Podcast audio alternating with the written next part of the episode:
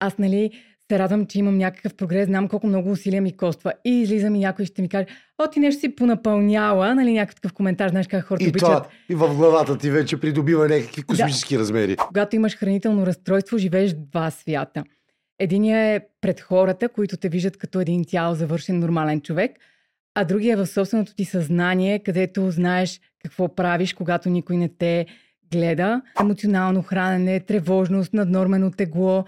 Всички тези неща са просто някакви състояния на тялото и неговия вик или симптом за това, че нещо не е наред. Че ако ти се примириш да останеш там, където си в момента, животът ти нито ще е същия, нито ще става по-добре, защото когато човек се откаже да действа, той не остава на същото място, а всеки ден просто започва да изостава още повече и още повече.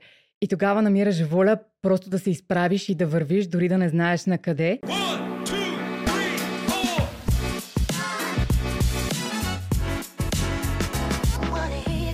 Ето ни отново в студиото на The Career Show подкаст, където разговаряме с успешни българи, за да разкажем техните истории и да споделим уроците им за кариера, бизнес и живот. Абонирайте се за нашия канал, разбира се, още сега и натиснете камбанката, за да не пропускате новите ни епизоди.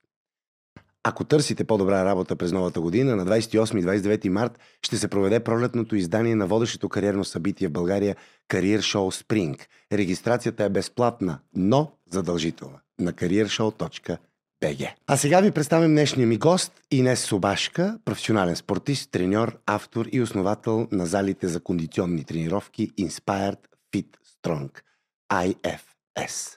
Инес, здравей! Здравей!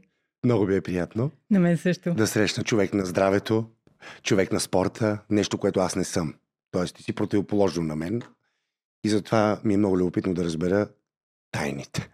Аз пък вярвам, че във всеки човек има един атлет, който чака да създадем подходящите условия, за да се разкрие, така че и в теб го има този атлет. Тоест, за всеки от нас дреме по един атлет. Точно така, дреме един атлет и чака обстоятелствата. Преди да дойдеш тук в нашото студио, за да направим тази среща, беше ли на тренировка? Разбира се, Тоест, ти всеки ден тренираш. абсолютно всеки ден. Как започва денят ти? Моя ден а, винаги започва с закуска и с а, четене, след което се занимавам с а, неща, които са свързани с писането. После тренирам, след което отивам в залата и водя тренировки. А пък има и други неща, с които се занимавам. Водя лекции, в момента съм докторант, така че си пише и дисертацията. Ти си спорта академия докторант. Да, точно. Честито. Да, благодаря. От кога е това начинание? А, ами вече е година и нещо. Как се чувстваш като преподавател? Ами, харесва ми. То бих казала, че е продължение на това, с което се занимавам, но така на следващото ниво по някакъв начин, защото харесвам научната литература, науката и това да предавам знанията си е нещо, което ми харесва. Разбира се, ние ще поговорим надълго и широко и за тази тема, за това как човек предава опита и знанието си на другите, но те връщам пак днес и тук и сега. В колко ставаш? Различно, но съм от хората, които обичат да стават а, рано, някъде около 6 и нещо, но има дни, в които ставам и в 5 часа, за да имам време да тренирам. Никога не правя компромис с това. И както винаги казвам, ако трябва и в 4 часа ще стана, но аз ще тренирам преди всички останали ангажименти Човек на волята и на дисциплината. и на дисциплината. Разбира се, и нашите зрители, слушатели сега ще разберат откъде идва всичко това. За тези, които не те познават, ти си бивш спортист, така да кажем. Да. Бивш професионален спортист. Ще те върна в твоето детство. Къде си отраснал? В какво семейство и в какви обстоятелства? В семейство на бивши баскетболисти, т.е. отново в спортно семейство.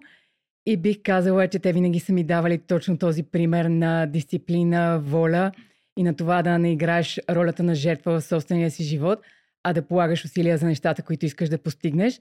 И че от теб зависи. Да, и че от мен зависи. Никога не съм чувала родителите ми да се оплакват, да кажат, че не могат, че са много уморени, а са имали много трудни периоди в живота си, но винаги са ми показвали, че точно чрез постоянството, усилията и дисциплината човек може да преодолее всичко. Ти казваш трудни моменти. Спомняш ли си някой от тях, за да ни споделиш, когато си била дете и вашите са се сблъсквали с някаква житейска професионална трудност, която е трябвало да разрешите този проблем цялото семейство? Ами бих казала, че един от най-трудните моменти не е нещо, за което говоря, не е нещо, което съм казвала на някой. Бих предпочела да не, да не го споделям, но иначе смятам, че всякакви такива моменти, като загуба а, на близки, проблеми с а, работата и така нататък, а, са неща, през които всеки човек а, преминава. Те са загубили бащите си на много ранна възраст също така и съм присъствала на това да видя как се грижат а, за тях, всички трудности, с които се сблъскват, ходенето по болници, грижите в къщи и никога не са се оплаквали, а винаги са давали всичко от себе си, за да облегчат последните мигове на най-близките си, но в същото време никога не са натоварвали мен и сестра ми, аз имам сестра близначка, а винаги сме се чувствали добре въпреки всички неща, които са се случвали, защото те някакси са регулирали емоциите си покрай нас. Това е страхотно. Тоест, те са успявали действително да менажират всички тия сложни процеси и емоционални, психологически и физически, защото те са били и спортисти нали, по това време, а за да могат да направят най-доброто за вас и за близките си и това да не ви тежи. Да, точно така и, и смятам, че по някакъв начин аз съм се научила да го правя и хората около мен знаят, че колкото и трудни неща понякога се случват в живота ми, повечето хора около мен изобщо не знаят а, за тях, защото аз умея да разделям едното нещо, което правя, например, извън залата, това, което се случва извън залата и никога не го пренасям там. А, не се оплаквам на хората, а просто си намирам начин вътрешно да се справя с него. И знам, че във всеки момент човек трябва да се заеме с делото, което е пред него, а не да смесва различните неща от живота си. Предполагам, че разбира се, освен от семейство и през годините в целият житейски опит си стигнал до тези заключения, защото това не са лесни неща, нали всички ние, може би, или част от нас, бихме искали да не се оплакваме, бихме искали да спестяваме на близките и на приятелите си тревогите и всичко трудно, а просто да, да действаме, както се казва, но не винаги се получава. Кога, кога, на каква възраст така ти реши, че искаш да се занимаваш също с баскетбол, като своите родители? Бях някъде на 12-13 години, когато всъщност ходех на лека атлетика, но просто така, даже веднъж два пъти седмица не си спомням. И нещо не ми харесваше особено много. Защо? Нямам представа, не знам дали беше просто самите тренировки, не беше нещо, което а, ми харесваше особено много. И треньора тогава каза, а, аз знам, че вие сте родени за баскетбол и ви чакам утре в не знам си колко часа на стадион С Славия. сестра ти. С сестра ми, да, ние сме близачки винаги. Едноячи. Сега, а, разноячни сме, да. Не, тя сега тук. Аз съм. Да, добре, да не се объркаме. да. И той каза, чак, а, чакам ви утре и ни заведе всъщност в баскетболната зала и така започна всичко. Колко, сте, колко си висока ти? Аз съм 1,86. Е, да, то Да. Какво да станеш? Волейболист, баскетболист, Да, такива като някой каже, ти си пораснала от баскетбола, баща ми е 1,93, майка ми също е 1,85 и 6. Аз няма на кой да се метна Да, виж, аз съм си пораснала Да, по рождение. По рождение, генетично ми е. И след като треньора ви покани на първа среща, както се казва, за да започнете с баскетбол, разбирам, че в семейството ти обаче не е имало консенсус по този въпрос. Да, родителите ми, въпреки че са бивши баскетболисти, никога не са искали да се занимаваме с баскетбол, заради тежките контузии, защото и те са имали такива и някакси са искали да ни предпазят от това. Винаги са били за да бъдем физически активни, да спортуваме различни неща, но не да се насочваме професионално към спорта. И тогава баща ми беше командировка и ние просто започнахме да тренираме. И то, Зад нали, гърба му. Ами то даже не е било зад гърба, просто сме си спестили тази информация. Да. да. Това не е лъжа, това е тайна. То, точно така, абсолютно. И просто започнахме и той може би, и защото също е обичал баскетбол и е искал да ни даде възможност ние да избираме за себе си, а не той да ни налага как да се развива живота ни. Ни, нали, не ни е казал, не няма да тренирате. И вие започнахте лека по лека с баскетбола. Веднага ли се увлече, така да кажем? Хареса Абсолютно. ти. Беше си като любов от пръв поглед, едно нещо, което ти е липсвало и просто изведнъж го намираш и не искаш да се откъснеш от него. Кое беше най-вълнуващото, което тогава помниш, преживяваше покрай баскетбола в началото, за да може да те встрасти толкова много? Ами аз не мога да си спомня точно един момент, просто беше чувството, когато играех баскетбол, сякаш света извън залата не съществуваше, нищо друго нямаше значение и се чувствах изключително завършена, удовлетворена и живота ми имаше смисъл. Носеше ми огромно чувство на смисъл. И какви ти бяха постиженията? Малко да поговорим за това, всъщност, докъде стигна с баскетбола. Почти веднага започнах а, да получавам някакви награди за най-полезен състезател. Започнах да показвам, че имам талант за този спорт. И имам много награди точно за MVP, който е най-полезен а, състезател. За всички геймери, MVP. Всички искаме да сме Точно. most valuable player. Точно така, всички във всяка една сфера от живота.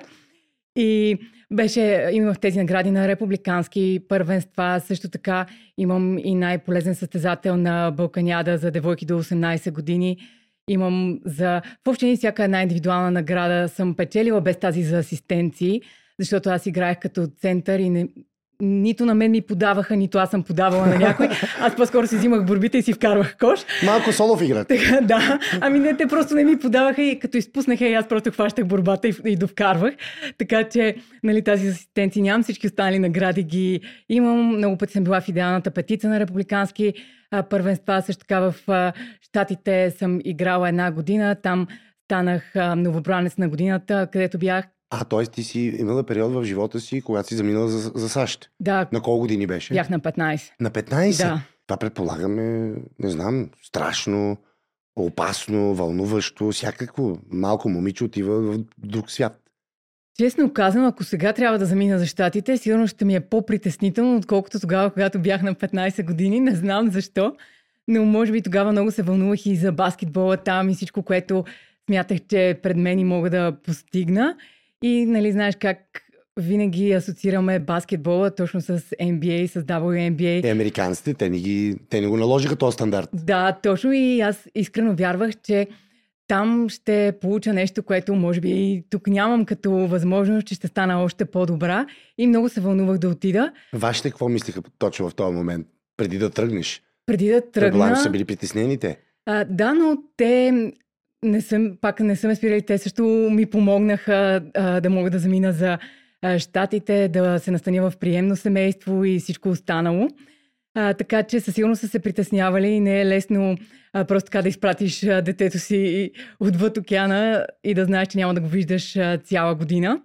Но не е имало, пак не са показвали mm-hmm. тези притеснения, просто са ме насърчавали, обясняваха ми как ще науча по-добре английски, че това ще е полезно за мен. Така че... Позитивите. Да, позитивите.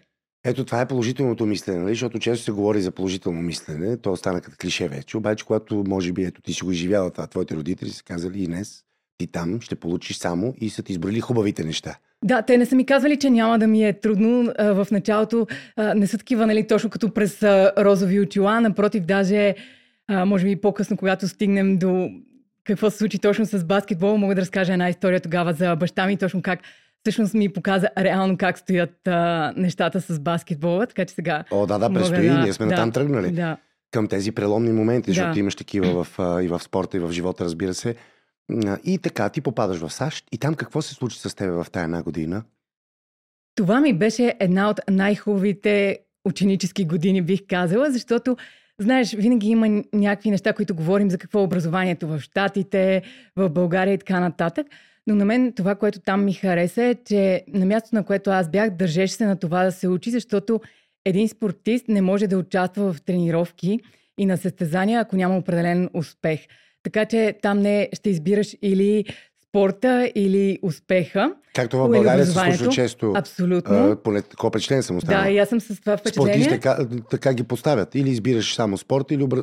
или знанието, образованието. Да, точно това е убеждението тук. Аз много пъти съм казала, че ми се иска хората да го променят, защото двете не се изключват, напротив, те се допълват и едното помага на другото. И в щатите беше точно така.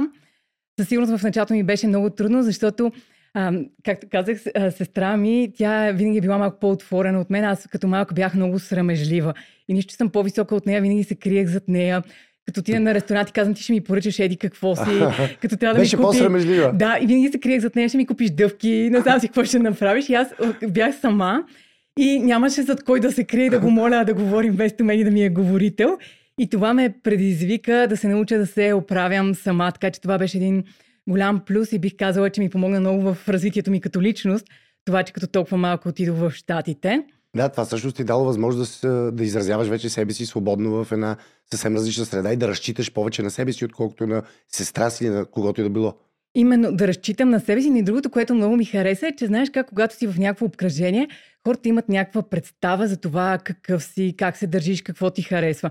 Когато отидох там, никой не ме познаваше и не знаеше нищо за мен. И аз казах, тук не знаят, че съм нали, чак толкова свита в себе си. Мога просто да покажа, че всъщност имам друга личност и че мога да бъда забавна, че а, мога да бъда просто себе си. Мгм. И някакси, може би, и затова се чувствах много добре, защото ги нямаше тези предубеждения за това какъв трябва да бъдеш и какво очакват хората от теб. Да, тези предразсъдъци и наши лични предразсъдъци, в които ние се вкарваме в някакви формати такива заради обстоятелства и прочее. Да. Тоест там ти наистина свобода. Да, Усети точно. свободата. Да, усетих и то не защото тук някой ме е потискала, просто аз съм си го а, налагала да се държа по определен начин, защото съм смятала, че хората около мен очакват от мен това нещо. А там никой нищо не очакваше, защото не ме познаваше и можех да си покажа друга част от а, моя характер и от а, моята личност.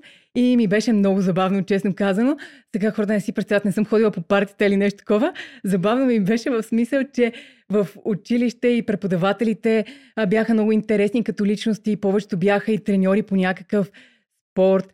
А. Например, трябваше да се обличаме в петъците, когато имахме мачове, целият отбор трябваше да се облича като талисмана на а, отбора, например. И такива някакви забавни неща в училището се случваха и беше много приятно. И в спортно отношение докъде стигна там? Какво успя да постигнеш?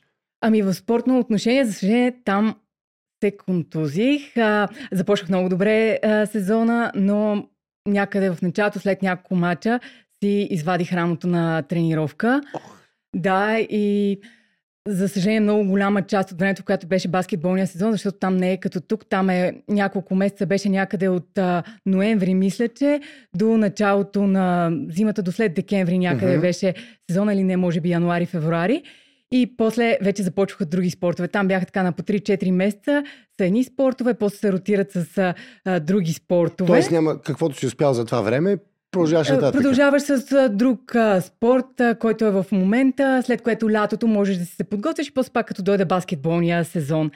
И голяма част от времето аз се възстановявах а, от контузия, което бих казала, че може би със сигурност а, не ми даде възможността съвсем да си разгърна потенциала, но пак играх доста добре, показах а, много и отново беше един труден момент, с който трябваше да се справям сама. Е, спирам те тук точно в този момент, защото контузена с извадено рамо, нещо, което и бащата и майките и ти казваха, нали, по-рано, като започваше, че спорта е тежък и че контузите са сериозни. Тогава какво си мислиш и как се чувстваше действително с изваденото рамо, извън строя, както се казва, в нещо, което толкова мечтаеш да правиш, пък нямаш възможността напълно да го правиш в този един момент. Мисля, че за всеки един спортист, когато се контузи, се чувства сякаш душата му е прекършена или крилата му по-скоро са прекършени. И е много трудно, защото първо, че се отдалечаваш от това, което обичаш да правиш, но много се бориш и с съмненията дали ще се върнеш пак на същото ниво, дали пак ще можеш да играеш толкова добре. И това е един страх, с който човек непрекъснато се бори, освен че трябва да се възстановиш и физически от контузията, което е свързано с а, много болки, рехабилитация, с това да се бориш с знанието за това къде си бил преди и как сега не можеш да правиш неща, които преди за теб са били ежедневие. Все едно да се учиш да ходиш от начало и да си казваш, няма значение, че вчера спринтирах, нали, сега трябва да се науча просто да стъпя с десния, с левия крак, също и когато става въпрос за други контузии. И понеже хората, които сега ни гледат и ни слушат, и ние всички, разбира се, в живота си изпадаме в такива ситуации, такива метафорични контузии, в които се чувстваме безсилни, се чувстваме неуверени в себе си, започваме да се страхуваме, да се съмняваме дали ще бъдем пълноценни отново, дали е свързано нали, с работа, с лични отношения, с нещо, което ти обичаш да правиш. Ето тук, може би тук е момента да кажем на хора, как се справя човек в такава ситуация, кое е полезно какво би било полезно за човека, за да излезе от това и да продължи напред и дори по-добре. Нещо, което аз винаги си повтарям е, че на този етап, може би моята цел е просто да се възстановя и това да се почувствам по-добре и не трябва да сравнявам себе си сега с това, къде съм била преди, защото контекста е различен и не мога да се поставям моето аз от миналото с моето аз в момента. И си казвам, че целта ще бъде просто да се възстановя, да излекувам тялото си и започвам да се фокусирам наистина в настоящето, в това, че, например, до вчера не съм можела сама да си обличам горнището, а сега мога да се облека сама. В това, че преди не- съм можела да вдигна ръката си над главата, а сега я вдигам. Нали, че вече не спя с шината, с която е трябвало да спя. И такива неща, които са ти просто като малки победи всеки ден, които те карат да се чувстваш ползотворен, да виждаш, че има някакъв прогрес, някаква промяна и ти дават надежда, че щом онзи ден си бил толкова зле, а сега нещата се подобряват, може би след седмица, две, месец ще става все по-добре. Тоест да се хващаме за как ска, за мал, така, малките наглед стъпки в напредъка, които всъщност ни чертаят голямата картина за надеждата, че става все по-добре и все по-добре, по-добре и, и, и ще стане един ден най-добре. Напълно е така, както ти каза. Моя житейски контекст е професионалния спорт, но при тези правила, тези неща въжат за всяка една сфера от живота. И просто ако се фокусираш в това какво ти си иска да бъде, винаги ще бъдеш неудовлетворен. Ако просто приемеш какво е сега и се фокусираш в тези малки победи, както ти казваш, ако се хванеш за тях, тогава намираш радост и удовлетворение в настоящето и това всъщност ти носи мотивация да продължаваш. Чудесно, но кога идва преломния момент, в който ти всъщност ти се налага да спреш с баскетбол? Един тежък, много тежък за теб момент най-вероятно. Бях а, някъде на около 19 години. А, тогава заминах за Италия, защото ще да подписвам първия си а, договор там, да играя в един отбор и бях на проби. И... Не само, че в метка, т.е. ние прескачаме тук няколко години от Америка, Да. но през това време ти се развиваш като баскетболист, продължаваш да си играеш, Да, ходиш по първенства, предполагам, да, да. а, печелиш. Националният отбор също така, нали, продължава си Мгм. а, това нещо. И всъщност реших да замина за Италия. И там бях на проби, а, минаха пробите, харесаха ме и тя да подписвам договор, но ми казаха, че понеже аз още можех да играя на долната възраст, значи може би съм била на 18, а не на 19, а не на жени, освен на жени. И ми казаха да пробвам и отбора от по-малките, да видя дали ми харесва да играя с тях. Отидох на една тренировка, но се случи така, че съквартирантката ми, тя ме пазеше, беше в другия отбор срещу мен и ми подадоха един пас много настрани и назад и аз се протегнах назад да взема топката и прибирайки я, тя се затича и с много сила, тя искаше да бутне топката, не ръката ми вероятно, но бутна ръката ми назад, докато аз прибирах топката и двете сили се срещнаха това, моята ръка да отива напред, а нейната да бута ръката ми назад и отново си извадих а, рамото. Същото. А, не е другото, но а, в този период, в който прескочихме, аз още няколко пъти си извадих първо едното, после другото рамо. А, т.е. ти имаш, т.е. този проблем с раменете ти се случва през годините много пъти. А, да, някъде, може би в онзи период, а, 4 или 5 пъти, като най- най-неприятното беше, че тази контузия изисква доста време за възстановяване. И аз се възстановявах, влизам на първия си матч и нещо става и ми се изважда другото рамо. Обаче аз нямам, нали, хората могат да си представят, сигурно си мислят, те сигурно сти халтави рамената. Моите ramена не са халтави, просто винаги е било при някакви такива ситуации, където е имало някакъв а, сблъсък. Просто да го наречем някакъв, а, не знам дали е кръг, какво е, или просто знак от съдбата, че може би това не е моето нещо и че трябва да се отклоня. Но аз някакси упорито продължавах да полагам усилия. Да, защото това е се едно след друго, едно след друго. Да, и е много трудно психически, а, точно защото ти се мотивираш. Добре, сега ще понеса болката, ще понеса рехабилитацията, възстановяването. И пак а, все едно виждаш лъча на надеждата, пак ще се върна. Тръгваш, Да, тръгвам, ще постигна каквото искам. Влизаш и се контузваш. И просто ти още не си възвърнал силите в себе си, за да можеш отново да се справиш нещо и такова. пак въпреки това си намирала през цялото време воля и сила, все пак да го преодоляваш. Да, но наистина вътрешно просто вече се чувствах толкова изтощено и някакси започваш да губиш доверие не само в собствените си способности, а някакси и в живота и в това, че наистина можеш да се справиш, защото имаш чувство, че колкото и усилия ти да полагаш, каквото и да правиш, то просто ще се случи нещо лошо, което да те върне Като назад. някакъв омагиосен кръг. Да, точно магиосен, точно магиосен кръг. Като кошмар, в който ти не можеш да се събудиш. И непрекъснато се повтаря това и представям си, това е много страшно да се случи на човек. Да, и то започва да. Тези контузии, болката, която изпитваш, започва да а, все едно се пропива в тялото, в всяка една твоя клетка и всеки път, в който изпаднеш подобна ситуация, ти се ужасяваш, че пак нещо ще се случи и ставаш плах. Например, няма да се пресегнеш за топката, защото те е страх, че пак ще се случи това нещо.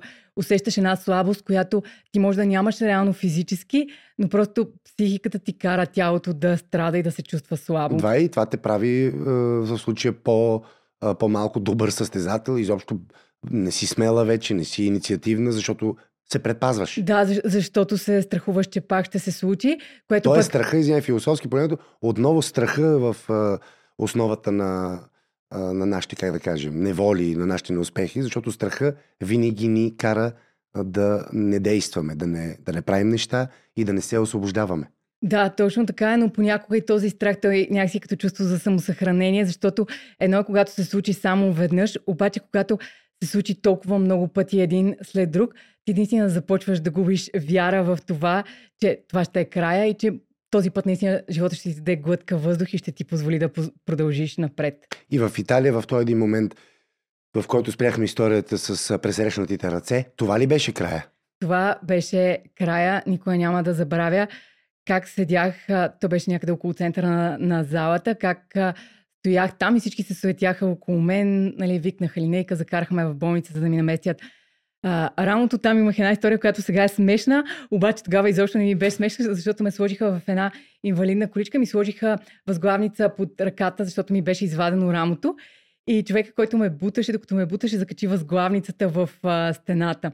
И това мърдане всъщност дораме, доразмести още рамото ми и тогава си спомням ужаса, който изпитах и болката. И нали, сега е малко като някакъв комичен филм, където нали, Да. возят Ох. някой из болницата. Тук болния го Да. ударихме така малко. Да, но това беше един много труден момент за мен, а, защото отново бях в друга държава. Тогава майка ми всъщност беше с мен обаче. В Италия. В Италия, да, беше, тя беше дошла с мен на пробите. И си спомням как един ден просто имах мечти, цели, амбиции, бъдеще пред себе си, а на следващата сутрин буквално се събудих и- нямах никаква идентичност. Не знаех коя съм, не знаех какви способности имам. Имах чувство, че света е свършил, живота ми е свършил и не знам как да продължа нататък. Ужас.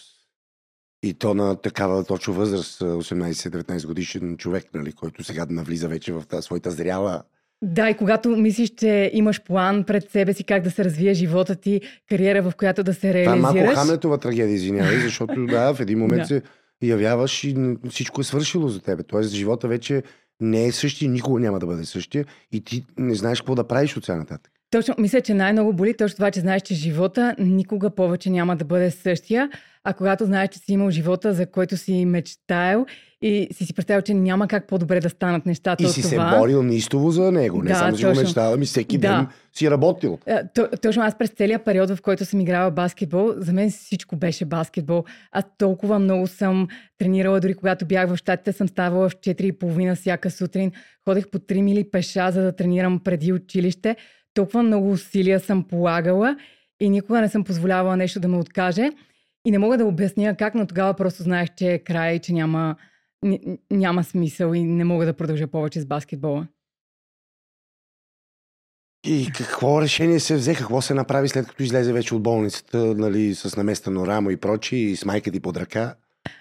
Говорих си много и с нея, и с баща ми по телефон. Те, разбира се, се опитваха да ме успокоят, да ми кажат, че нали, няма значение, че ще се възстановя, че нали, може да не се състезавам професионално, но пак ще мога да си играя за удоволствие баскетбол. Но... Те да смекчат малко обстоятелствата. Да, да кажеш на професионален спортист, че ще играе баскетбол за удоволствие, не е нещо, което нали, в този момент а, ти носи някакво а, успокоение. Да, то не е отеха също. Да, не е отеха. Те, разбира се, не мога да си спомня всичко, което са ми казали, но със сигурност много са си говорили а, с мен, но аз изпаднах в много тежка депресия и си спомням, че само си стоях вкъщи, не исках да излизам а, никъде. Да, разкажи говоря. за този период, защото това е съвсем пък друг период в живота ти от един жизнерадостен спортист, нали, човек в а, пълна бойна готовност, с тонус, с а, цели и прочи. Изведнъж озоваваш сама в, стая, в стаята си а, и какво се случваше с тебе в главата ти, в, изобщо в бита ти.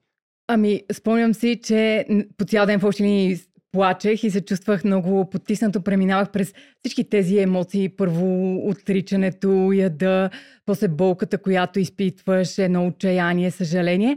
Но най-тежко беше периода, в който стигна до една апатия, където всичко ми беше безсмислено и безразлично някакси.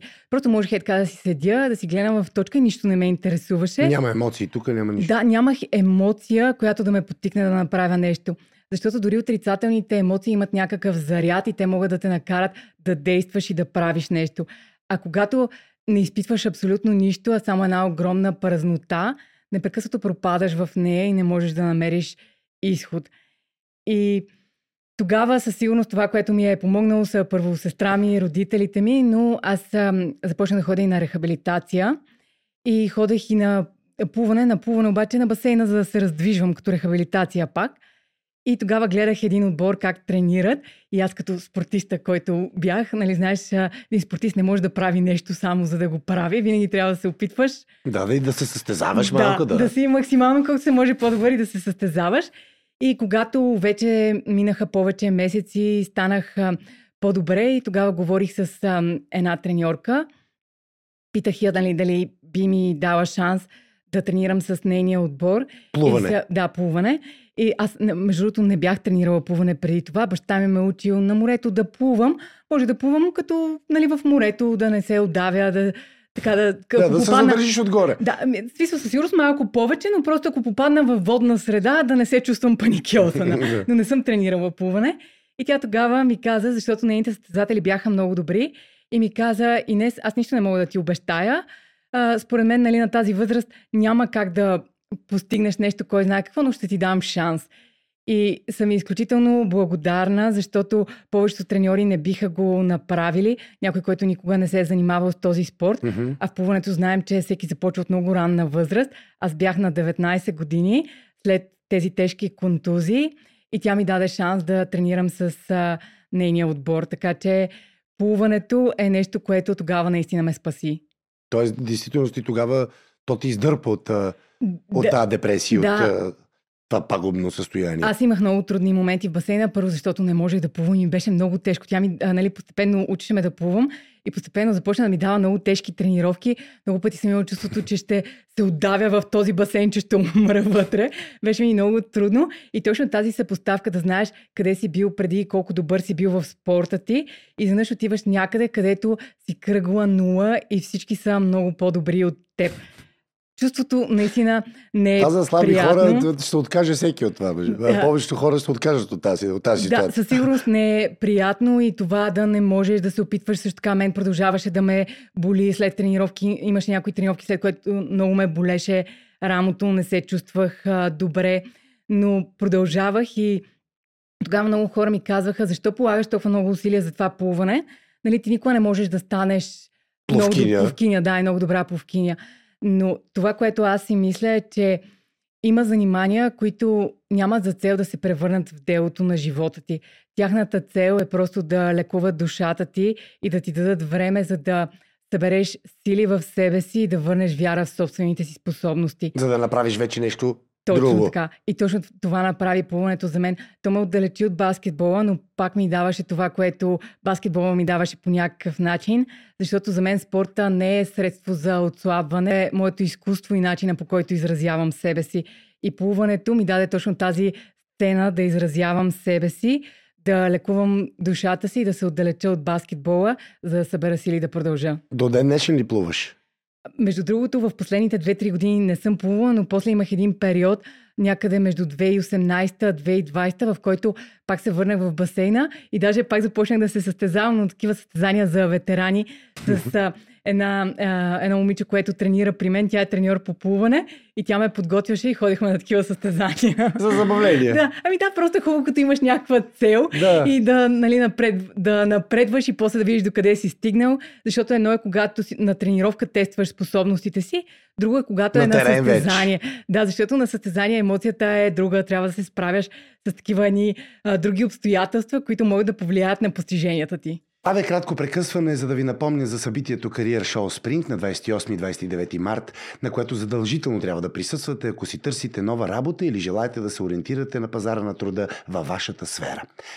По време на 15-минутни лични онлайн срещи ще можете да разговаряте директно с HR-ите на компаниите, в които искате да работите. Спестявате си сложните форми за кандидатстване и седмици в очакване на обратна връзка. Само за два дни, изцяло онлайн, ще изберете компанията работодател, в която да продължите професионалния си път. Регистрирайте се за Career Show Spring преди 28 март на careershow.bg. Регистрацията е абсолютно безплатна, но задължителна. Линкът е в описанието. А сега, нека се върнем обратно към нашия разговор. И тогава, когато започна с плуването, слава богу, твоето спасение към Да. този момент, кога обаче дойде другия тежък период за теб, това е проблемите ти с хранителните разстройства. Това е деликатна тема, а, за мен важна тема, защото немалко хора, жени предимно, а, са в това положение. Страдат от хранителни разстройства заради разклата на психика, нали? защото а ти ще разкажеш, аз съм експерт, но се твърди, че то е взаимосвързано. Когато човек има разклата на психика, стига до тези странични ефекти. Кога при теб дойде този период и какъв беше той? Дойде някъде по времето, когато тренирах плуване, като държа да отбележа, че аз никога не съм била с наднормено тегло в този период. Аз започнах да следвам някакви диети, защото тогава си казах, нали, исках да бъда колкото се може по-добра по вкиня и си казах, всички професионални спортисти, нали, освен много да тренират, следват някакви хранителни режими. Но нямах никаква представа за това как функционира тялото, какви са неговите енергийни нужди. И както всички правим, просто в интернет Ага. потърсих си диета. Ти така като от мода по-скоро. А, да, Нали, като, да, точно като нещо такова. Като мода. Да, като нещо такова беше. И почнах да се храня уж здравословно, но почнах да следвам една от тези диети. Сутрин ядеш а, само весени ядки, после ядеш а, примерно краставици с а, пилешко месо, после някакви белтъци. Същите тези неща с зелените да, бе, да, Там, салати. каквото дойде по интернет. Да, точно. И а, обаче пак спортния хъст трябва всичко да се влага и аз трябваше да го вложа и в храненето. И се вманечи. И така, то стана много невинно, нали? Ако ще си последвам някаква диета да стана по-добър спортист, обаче аз ще се вложа в диетата, почваш да бориш калориите, почваш постепенно да четеш някакви неща, ама и това не е добре, и другото трябва да махнеш, и не знам си кое си не е хубаво. Мгм. И изведнъж започваш много да се ограничаваш. Обаче аз и много тренирах. Аз плувах по 10 км на ден, плюс сухи тренировки в фитнеса. Изразходвах изключително много енергия и храненето ми не обезпечаваше енергийните нужди на тялото ми. И постепенно започнах така нон-стоп да мисля за храна, непрекъснато да съм гладна. Започнах да вмъквам тези чи дните, мръсните дни, Мгм. където имаш един ден, в който можеш да ядеш колкото и каквото ти харесва. Само ще ги увеличи тия дни. Ами да, първо беше един, после обаче стана уикенд, после стана нали, два-три дни се ограничаваш, после волята ми не издържа, издържа нали, да се ограничавам и започвам пак така да се храня и изведнъж започнах да имам проблем с това, което хората наричат емоционално хранене. Точно тези а, компулсивни преяждания, където ядеш колкото и каквото ти падне огромни количества. Хората дори може би не могат да си представят какви количества храна човек може да изяде в такъв момент. Ти, например, аз- до къде си стигала? А, аз съм ходила, например, в полунощ до магазина и съм си купувала по две турби, а, големи турби с храна, които съм изяждала. Същото тази вечер. Да, което те кара да се чувстваш ужасно физически и в един момент ти изпитваш вина, защото ти през другото време полагаш много усилия да се ограничаваш, да следваш определени калории. В един момент не издържаш, бориш се с тялото, с волята си, обаче биологията винаги взима превес над волята ти. И ти не издържаш и започваш да се храниш по този начин компулсивно. После се върташ в омагиосания кръг на чувството за вина, че си лаком, че нямаш необходимата воля и А мотивация. почваш да се обвиняваш. Точно така. И търсиш начин някакси да минимизираш щетите. И там всъщност се намести и булимията, като аз не съм повръщала, аз пиех а, по една опаковка разхлабващи в този период. Ага, за да мога да изхвърлиш Да, цялата вина от себе си. да, то, а, точно така. И тогава започнах точно с това. Ограничавам се, после преяждам, пия разхлабващите, чувствам се изключително зле и физически, и психически, защото когато имаш хранително разстройство, живееш два свята. Единият е пред хората, които те виждат като един цял завършен нормален човек, а другия е в собственото ти съзнание, където знаеш какво правиш, когато никой не те гледа. Това е форма на, дволи, дволи, на дволичие, на дволичен живот, смисъл. Да, точно се едно имаш, то хранителното разстройство се чувства точно все едно имаш раздвоение на личността. Все едно, когато а, така преяждаш с тази храна, твоето аз седи и гледа как някой злоупотребява с тялото ти, иска му се да го спре, обаче не намира силите да го направи. И после сякаш се връщаш в тялото си Ти кажеш какво направих. да, и, и не, се, трябва да търпиш последствията, които все едно някой друг е направил вместо теб, защото ти в този момент си казваш, добре, защо това се случи? Аз никога не бих могла да изям тази храна, никога не бих могла да направя тези неща, не искам да се чувствам по този начин. И доста време се борех точно с това и в един момент не, чувствах се много зле от а, тези преяждания, разхлабващи и така нататък. И не знам как взех решението, че не искам да се чувствам по този начин. Обаче не предприех мерките да се излекувам, а по-скоро започнах много да се ограничавам. Друга крайност. Да, и някакси си наложих да не ям. Дори не знам как така се случва, как така се случи, но ядях изключително малко, примерно ядях половин яйце и се чувствах се едно толкова много съм яла, направо съм прекалила с храната. А той като да, аз се, зас- се засмивам, Да. съжалявам, нали, Не, защото ти го го представяш, приемам, да. а, ти го представяш, нали, така ведро в момента, но но, значи, той е психологическа някакъв капан такъв. Ти изяваш половин яйца и, и ти вече си вярваш и си мислиш, че си много си яла. Да, че, но, че много съм яла, чувствах се много дебела. А, така, имах моменти, в които не можех да си поемам въздух и се задушавах при мисълта да излизам навън, да бъда пред хора. А защо? Защото- Къде върши това усещане? за- Защото имах чувство, че непрекъснато ме гледат и си мислят колко съм дебела и че ще А ти си слаба, това. нали? През цялото време. Да, да, бях много, бях много слаба, бях стигнала до 53 кг на този си ръст. И буквално хората непрекъснато ми обясняваха, които бяха близки около мен, нали, че нещо не правя като хората, че много съм отслабнала. Аз ги уверявах как това не е така. Но въпреки всичко, въпреки а, тези външни доказателства, че хората ти казват, че си отслабнал, някакси в твоето съзнание непрекъснато го има това, че се чувстваш много дебел, че краката си мазни, корема ти е мазен. Когато ядях с други хора на масата, непрекъснато си слагах ето така ръката. Те едно, за да не гледат а, в чинията ми, защото си мислех, сега ще кажат тази колко много изяде. А ти И- ставаш роб на... Как се казва? Ти ставаш роб на а, тези страхове и на хората. Да, точно непрекъснато те- целите ти мисли през целия ден са обсебени от това какво, колко, кога ядеш, кой ще те види, че ядеш, какво ще си каже за това, което си изял. Абсолютно нищо не съществува, освен тези мисли за храната.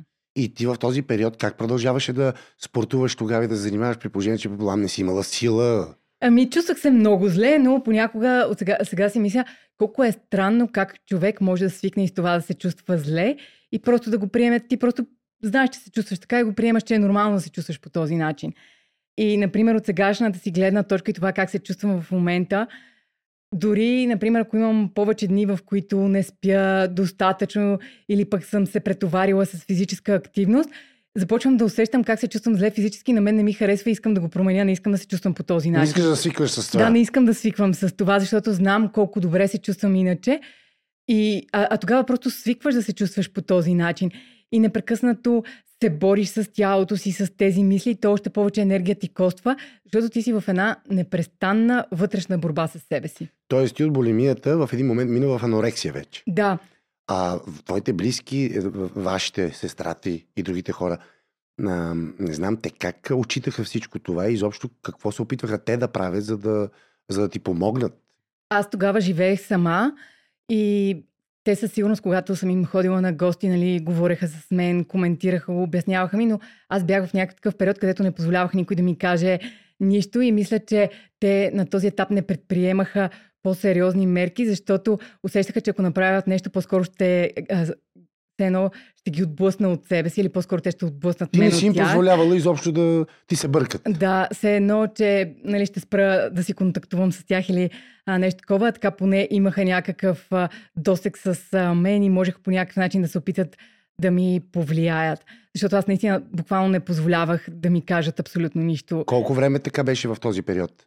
Ами, те бяха няколко години. Той- А, няколко години. Да, със, сигурност продължи а, по-дълъг период от време, защото в началото аз просто не, не знаех, че имам такъв проблем, защото нали, то започна с уж с тези мръсни дни и после просто се случваха уж по-често, а те по-скоро е започва да се развива хранителното разстройство.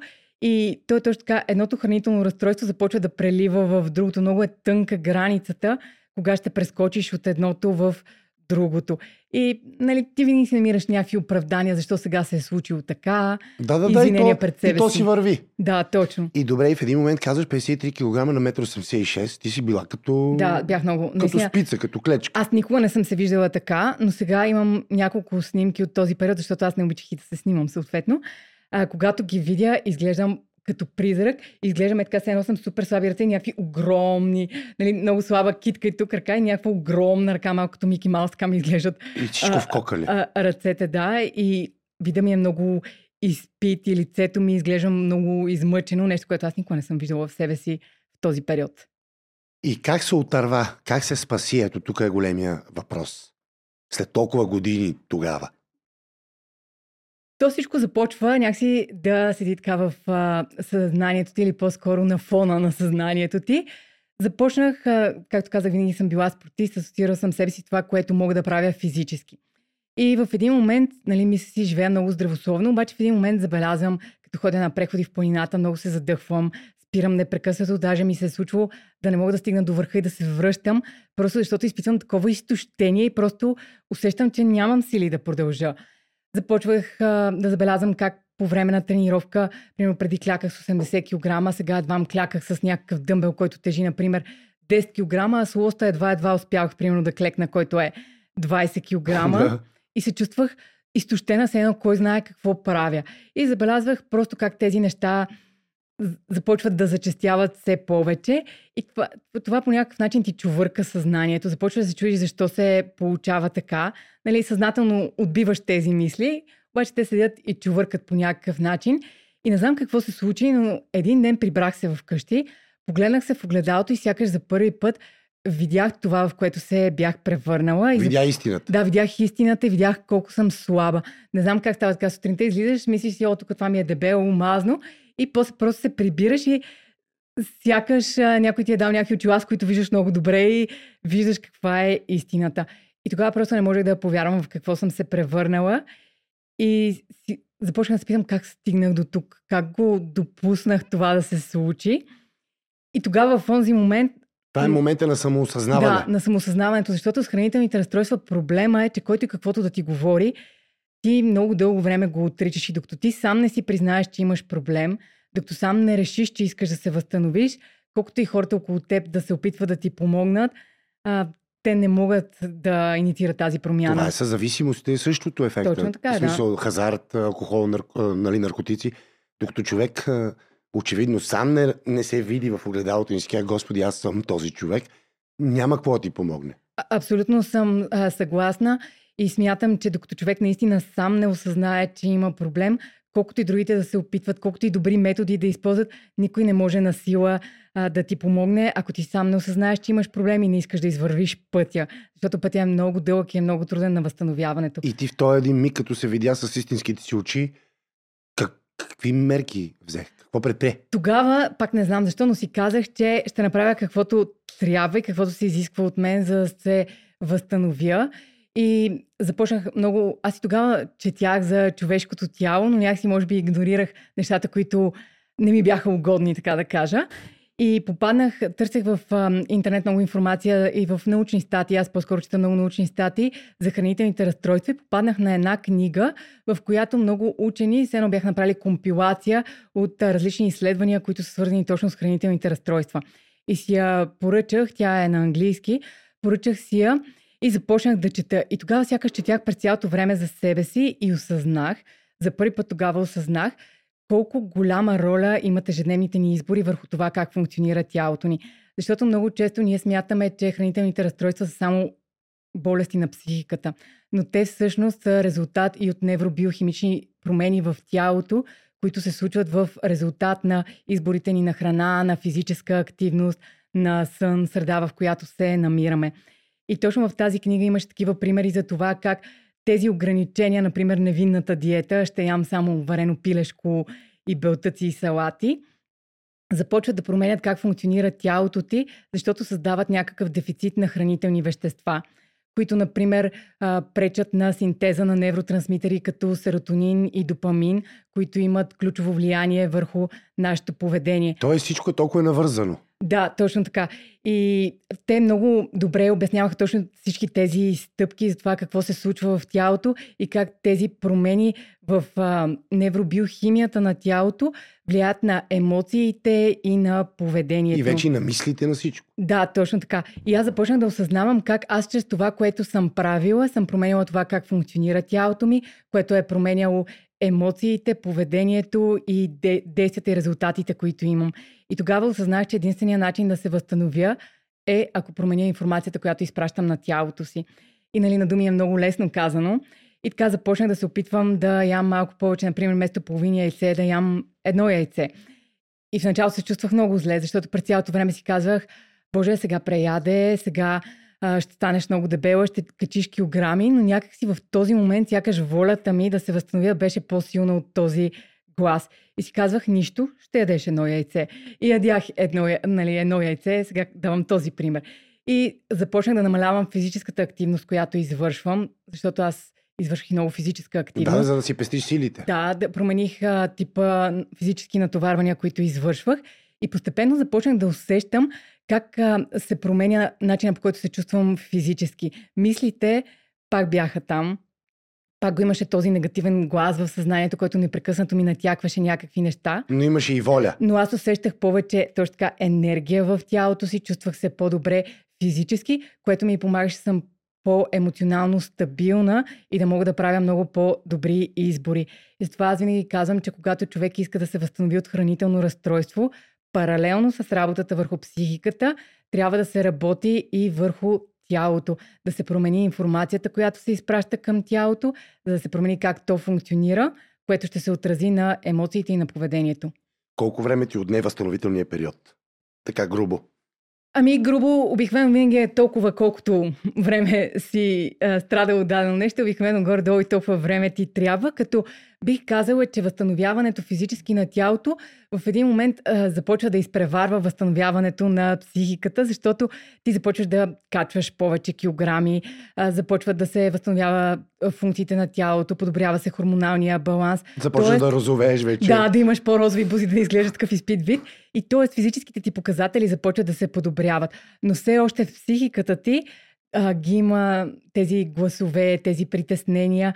И знаеш кое още ги усилва? Това, че когато започнеш да качаш килограми, хората не отчитат, че ти преди си имал проблеми, си бил много слаб, а започват ти кажат, о, ти много килограми си качил или ти си напълнял. Те па започват точно Да. обратното. И това беше едно от най-трудните неща, с които трябваше да се справям, защото аз, нали, се радвам, че имам някакъв прогрес, знам колко много усилия ми коства. И излизам и някой ще ми каже, о, ти нещо си понапълняла, нали, някакъв коментар, знаеш как хората И обичат. това и в главата ти вече придобива някакви космически размери. Точно космически и сякаш се сриваш и оттам отново трябва да се бориш с психиката си, защото си кажеш, ето видя ли, ще станеш дебела, нали, Хората го забелязват, Хо- говорят го това то- нещо. Точно така и сега това ще се отрази на другите неща, които правиш и всичко останало. И пак вкъщи се затваряш и почваш да мислиш. Да, и трябва пак да се бориш с себе си, да се успокояваш, че ти знаеш защо го правиш, че временно ще качиш повече това е килограми, за да се това е възстановиш.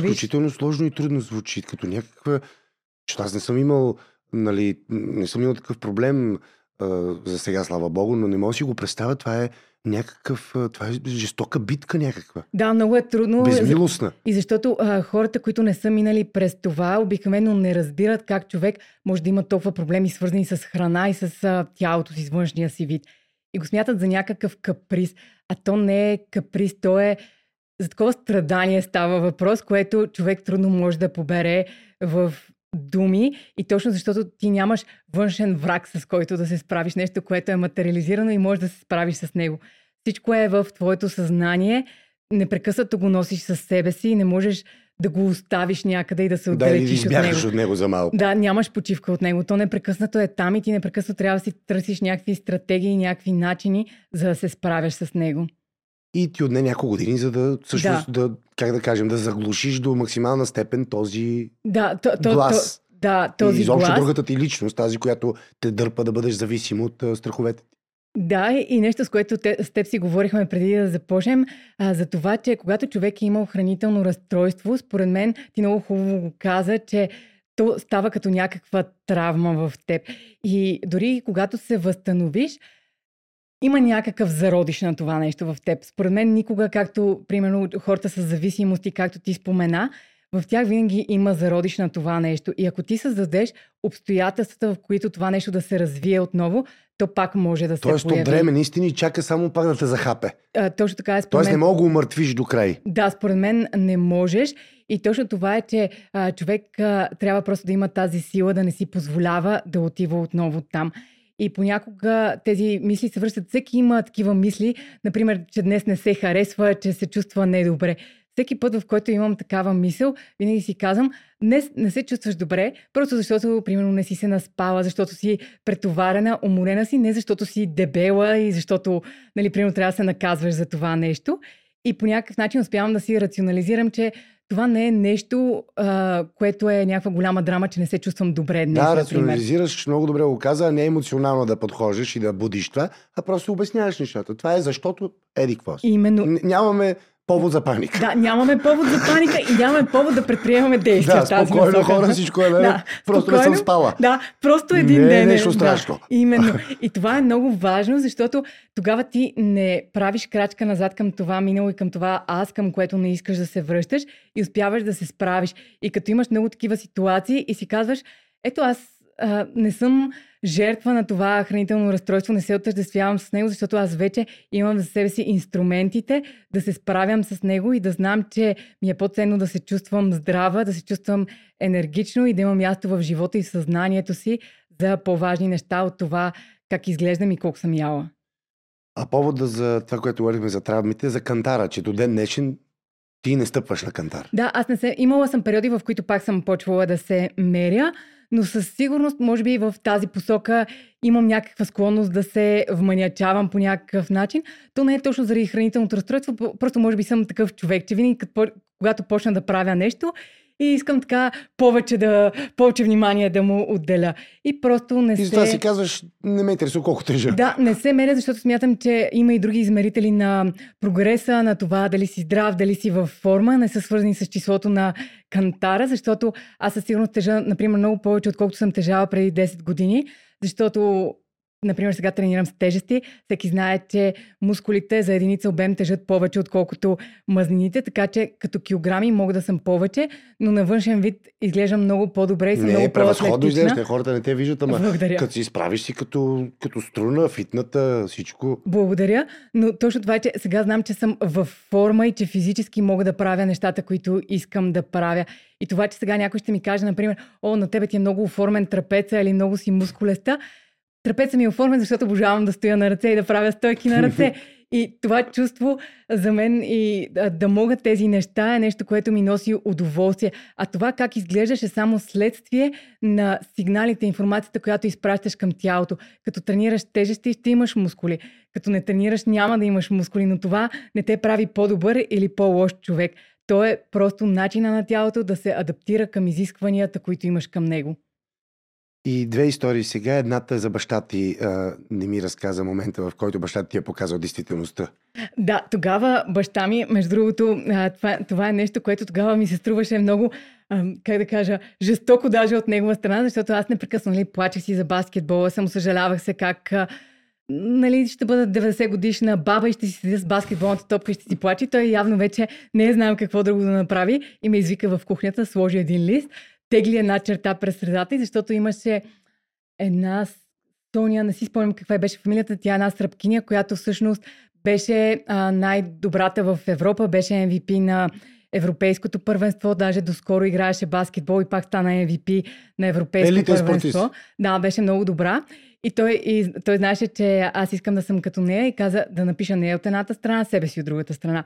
И започна да нейните плюсове и дали аз мога да, нали, дали мога да направя също нещо. Така ме накара да ги изброявам, за да ми покаже реално, че в момента, нали, при тези обстоятелства, с нещата, които са се случили, аз нямам възможност да стигна до а, това място, за да реално да ми пом- помогне да погледна на нещата както са. Колкото и да Е, е... това е много добър пример също, той направи за тебе. Сега Да. си- Защото ти а, си видяла на, на, на хартията пред себе си действително къде се намираш. Да. Спрямо човек, Е, който ти е идол или да. който ти е пример за къде трябва да бъдеш. Да, точно така и тогава ми се струваше някакси много жестоко как може да ми го причини това нещо, но осъзнавам, че той тогава просто е искал да ме накара да осъзная, че при тези обстоятелства аз не мога да стана спортиста, И да се успокоим всички. да бъда и дори понякога да е свързано с нали, да прогледнеш истината, понякога е свързано с това да изпиташ болка и да се разочароваш и да не се чувстваш добре.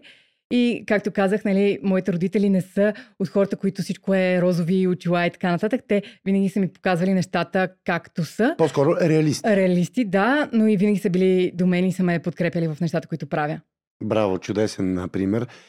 За волята ми е важно, след като поговорихме за всички тия неща, човек, който като теб, който е имал възможност да тества волята си, да я изгражда наново, да я руши, изобщо да, да манипулира а, това понятие.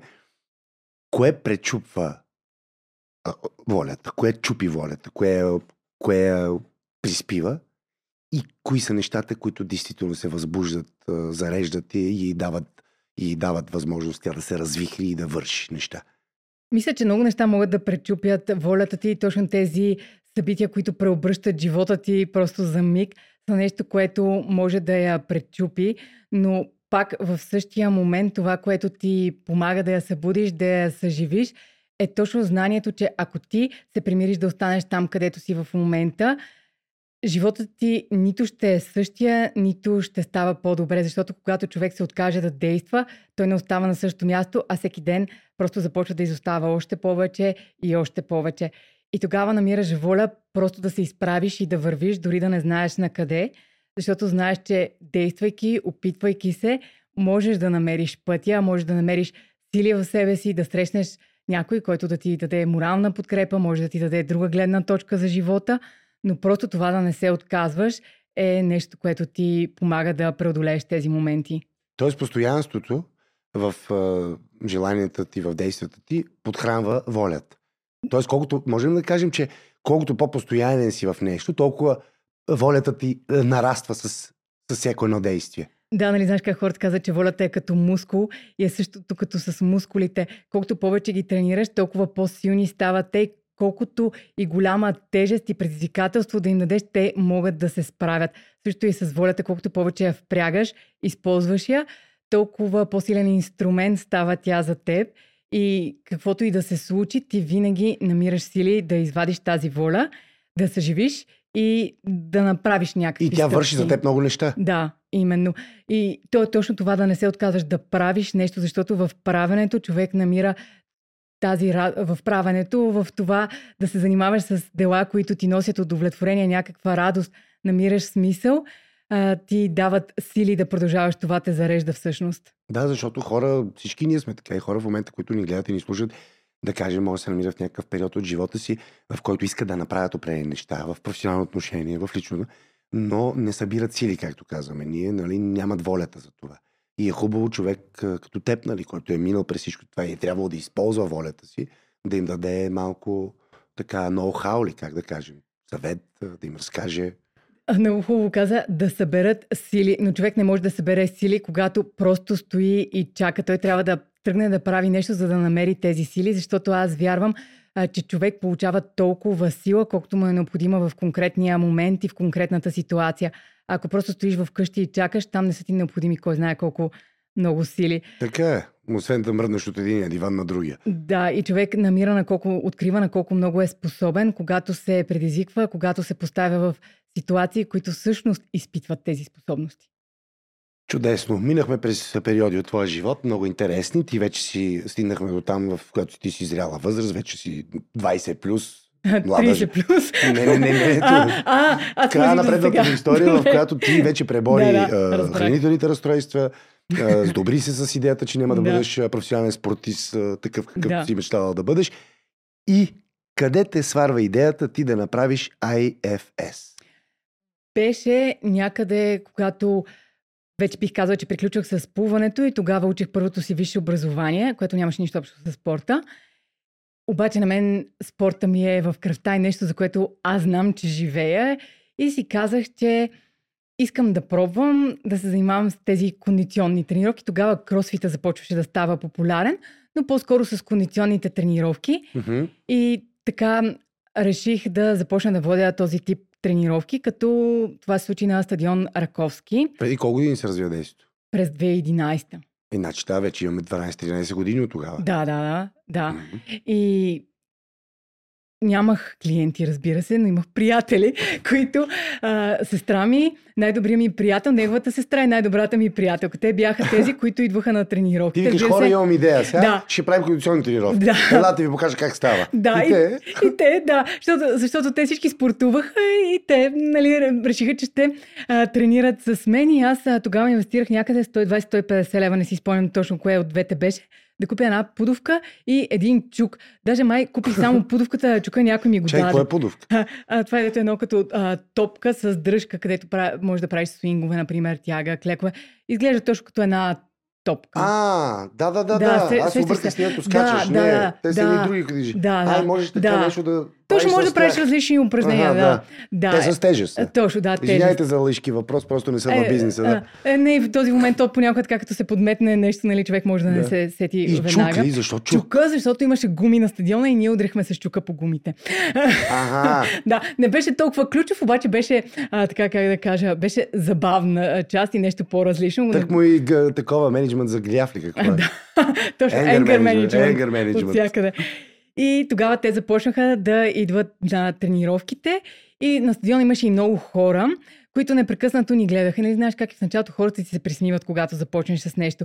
И много хора ми се подиграваха тогава, за това, че се опитвам да водя Ма а, тренировки. Какво ти казах? Как така се подигравах? Ами, хора, които се занимават от по-дълго с дадено нещо, винаги когато някой е по-начинаещ, смятат, че той не е, няма достатъчно капацитет, знания и така нататък да се занимава с дадена дейност, а пък други хора просто да, п- подценяват те, пък други хора, които може да не се занимават с също нещо, просто понякога хората обичат да усмиват хора, които се опитват да полагат усилия за нещо. Защото аз тогава започнах да пиша и статии, в... направих си блог, започнах да пиша статии и хората, например, ми се подиграваха за статиите, които пиша и всякакви такива неща. А, това са такива, извинявай, хейтери, така Да. наречени. По интернет. Да, И ами, какво, да, например, какво те, засяга, какво те засягаше тогава в, в, уния, в началото? Е. Което четеше за себе си. Какво ме е засягало? Аз честно казано, мисля, че в началото бях много голямо перде и не ми дремеше особено. После имах някакъв период, в който започна повече да достига това, което хората казват за мен, по-скоро лично някакси да, ме, жегва. за- да, да, ме, да ме жегва и да ме кара да се чувствам зле, но в началото някакси аз много си вярвах, не знам защо тогава много си вярвах и просто знаех, че искам да се занимавам с това нещо и си казах, че ще водя тези тренировки. И постепенно хората наоколо гледаха и може би им беше интересно и така започнаха да се включват някакви хора в тренировките. Заедно с сестрата и приятелите и прочее. Да, точно, да. Започнах да имам а, нали, клиенти. И а, започнах, аз пишех статии. Това всъщност а, също очевидно някакви хора ги четяха, нали, не много, но те се заинтригуваха и така и от блога започнаха да идват някакви хора на стадиона. И всъщност така започна всичко на стадиона. И вече стана групата по-голяма и Да. тебе ти се наложи да се разшириш. Да, групата стана и това беше за едно лято и в края на лятото групата вече беше станала примерно 20-20 и няколко човека, което за мен беше нещо огромно. Не можех да повярвам, че има 20 човека, които искат да тренират Които с... ми вярват. Да, които искат да тренират с мен. Но дойде зимата и повечето хора не обичат много тежките условия на стадиона през зимата. И както има група от 20 човека, изведнъж се върнахме на сестра ми, най-добрата ми приятелка, най-добрият ми приятел. Пионерите. Да, да, пионерите, точно така. И разбрах, че нещата не се случат така, нали, много розово беше всичко, 20 човека, Да, обаче... това е като романтична връзка през лятото и после зимата, да, не го прави се сам. сега. да, нещо такова. И започнах да търся място, където в някаква зала, нали, аз нямах възможностите да си наема зала, по-скоро да ползвам зала, където да плащам за всеки човек, а, който тренира с мен. И с сестра ми обикаляхме там зимата, късно вечерта, къде ли не обикаляхме училища, където се сетиш и навсякъде, ами не може, не може. Обаче, нали знаеш как казва, че това, което ти трябва винаги е около теб, ти просто не го забелязваш. То ти под носа. Точно по носа беше, защото на стадион Раковски имаше една, то още я има, една а, малка фитнес зала, ама точно тези school залите. И аз отидох там, даже не си спомням как се случи, че отидох там, питах, те бяха много радостни, че ще водя още хора, съгласиха се и аз си плащах за всеки човек, който тренира при мен. Те също имаха нали, полза от това. И така постепенно започнаха, не всички се върнаха, защото знаеш, хората зимата не е най-пиковия сезон за тренировки. Някъде към май повечето хора Започват. започват да се подготвят нали, така по-сезонно за Да, лятото. за 10 дена на плажа да изглежда по-добре. И, и пак имаше периоди, в които съм стояла, никой не е идвал на тренировки. Нали, тогава нямах, както сега, система за записване, да знам кой е записан за тренировката и така нататък. Който И- се обади. Кой, да, то даже не се обаче. Аз отивах, зна... те знаеха, аз обявявах в колко часа са часовете. А, аз и ти отивам отиваш директно и виждаш колко хора има пред и чакам. И а, чакам, чакам. Никой, примерно, не идва и разбирам, че днес никой няма да дойде на тренировка. И аз обаче си казвам, може да закъснява. Продължавам да чакам. Това И... ще те попитам, в тия моменти пак се справеше та твоята система на борба с, а, Да, с трудните обстоятелства. постоянна си вярваш и не се отказваш. Да, точно така. И другото, което аз много обичам да чета, винаги си нося книги със себе си. И като чакам, просто си четях книга и не го чувствах като някакво загубено време, пак ми е полезно, чета си книга. Мгм. И така чаках хората и, и а, просто това, което искам да кажа е, че не е така една права линия нагоре. Нали, имаше периоди, в които идваха повече хора, после пак не идваха ти в началото, нямаш чак толкова много клиенти, че всеки ден да ти се пълнят тренировките.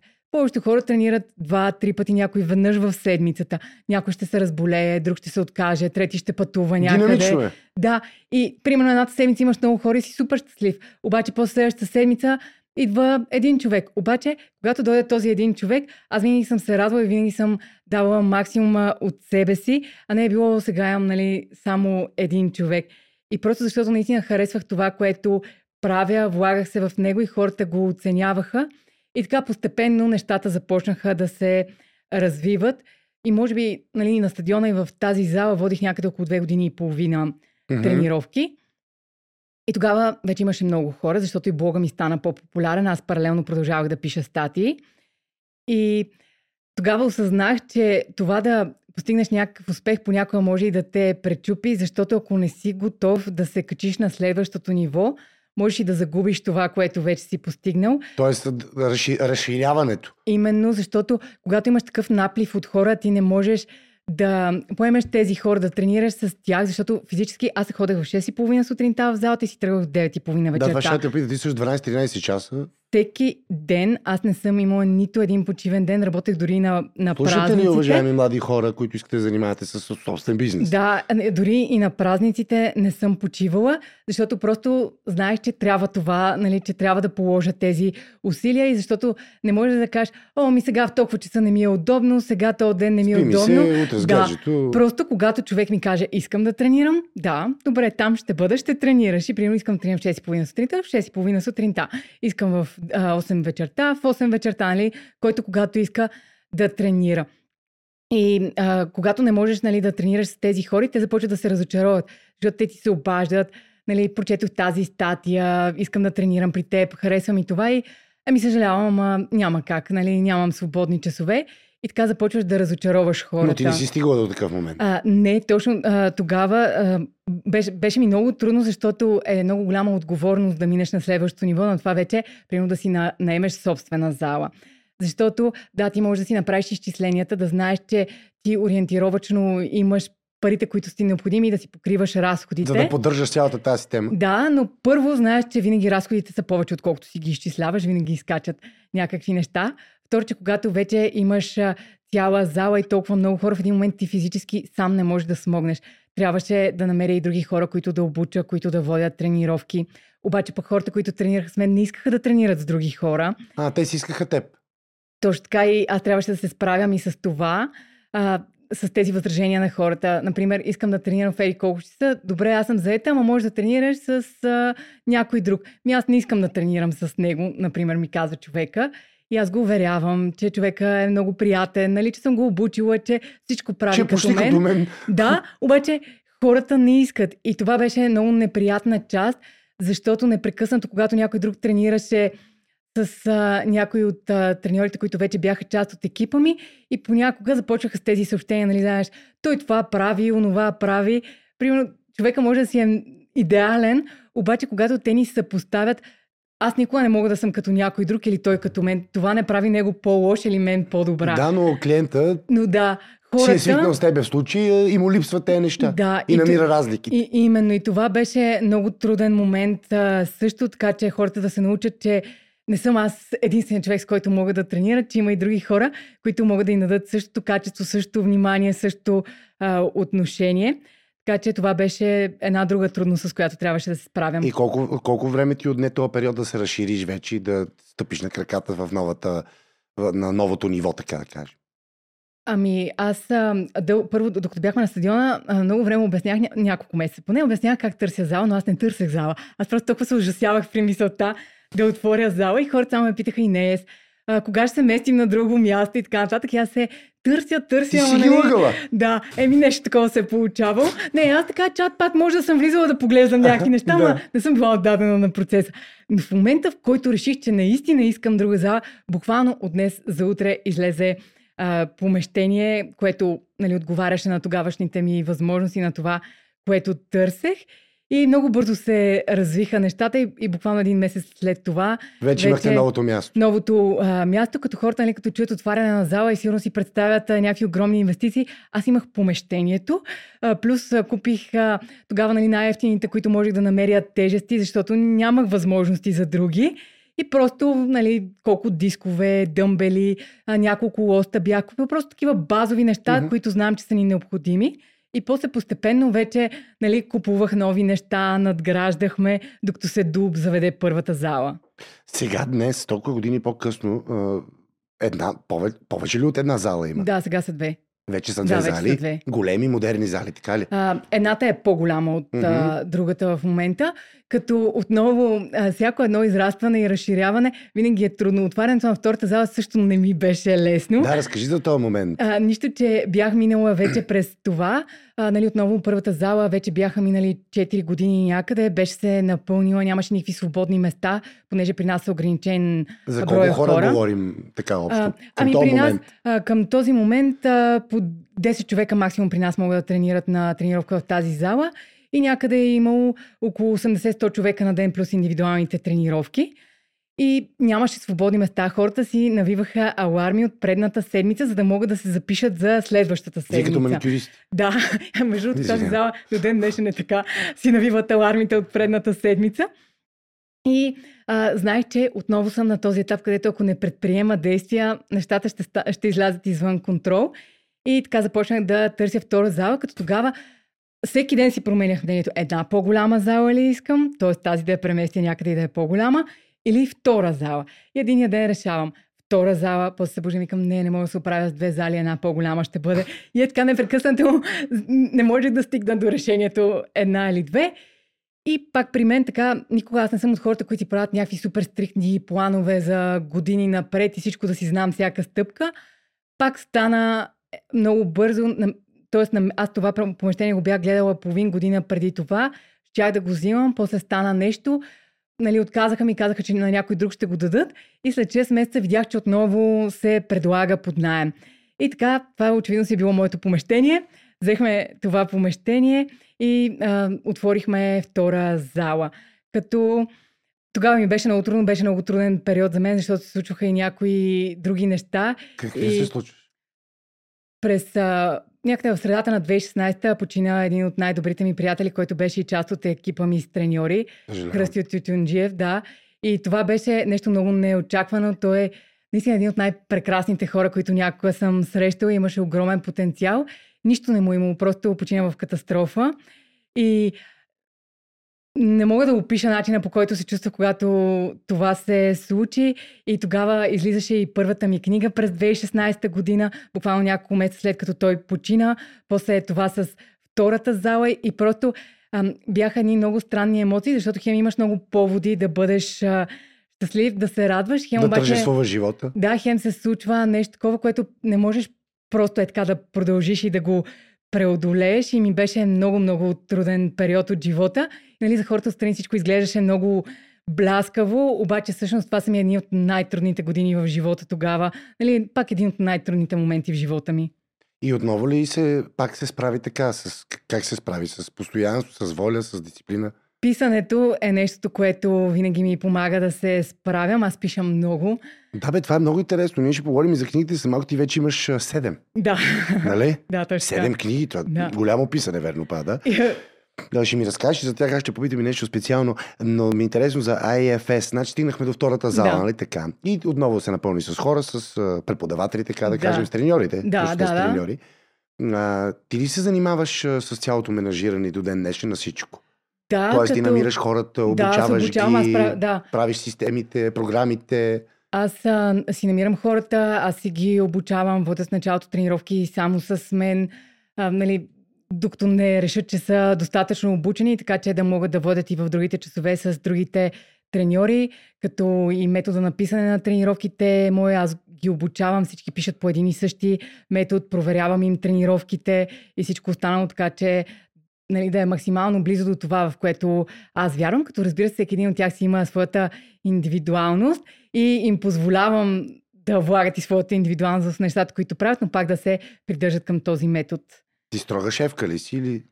По принцип, аз съм прекалено добра и понякога хората ми се качват на главата и това е един от моите уроци и през последните години се уча, когато има някакъв проблем, да не му позволявам да се разширява, като просто си премълчавам, защото просто не искам Да изпадаш конфликтна ситуация? да, да изпадам в конфликтна ситуация, защото това е една от грешките, които много пъти съм повтаряла. Точно защото не искам да има някакъв конфликт или някой да си помисли, че само му търся нали, косури, че се Да, че държа. си гадна някаква, Да. както ние казваме. И просто решавам, примерно сега ще си премълча. Обаче, когато си премълчиш, той проблема не се отстранява, просто започва да назрява. И това, което разбрах по трудния начин, разбира се, е, че когато аз позволя на някой да работи под стандарта, който аз смятам, че трябва да бъде заложен, тогава аз нарушавам работата на целия екип, защото това пречи и на работата и на другите, защото те се опитват да посрещнат този стандарт, но някой друг им пречи. Това влушава и отношенията между тях.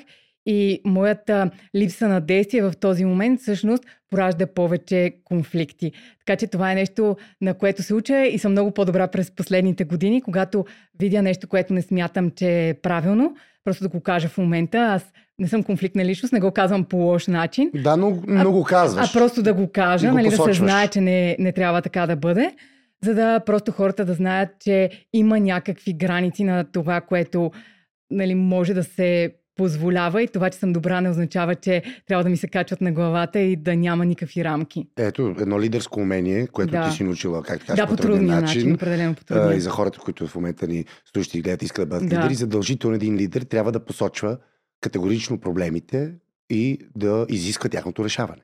Да, и а, да знаеш и как а, да се отнасяш с различните хора, защото всеки има различна личност и характер. И чувствителност. Точно към някои хора можеш да бъдеш малко по-строг, защото те само по този начин могат да променят това, което правят.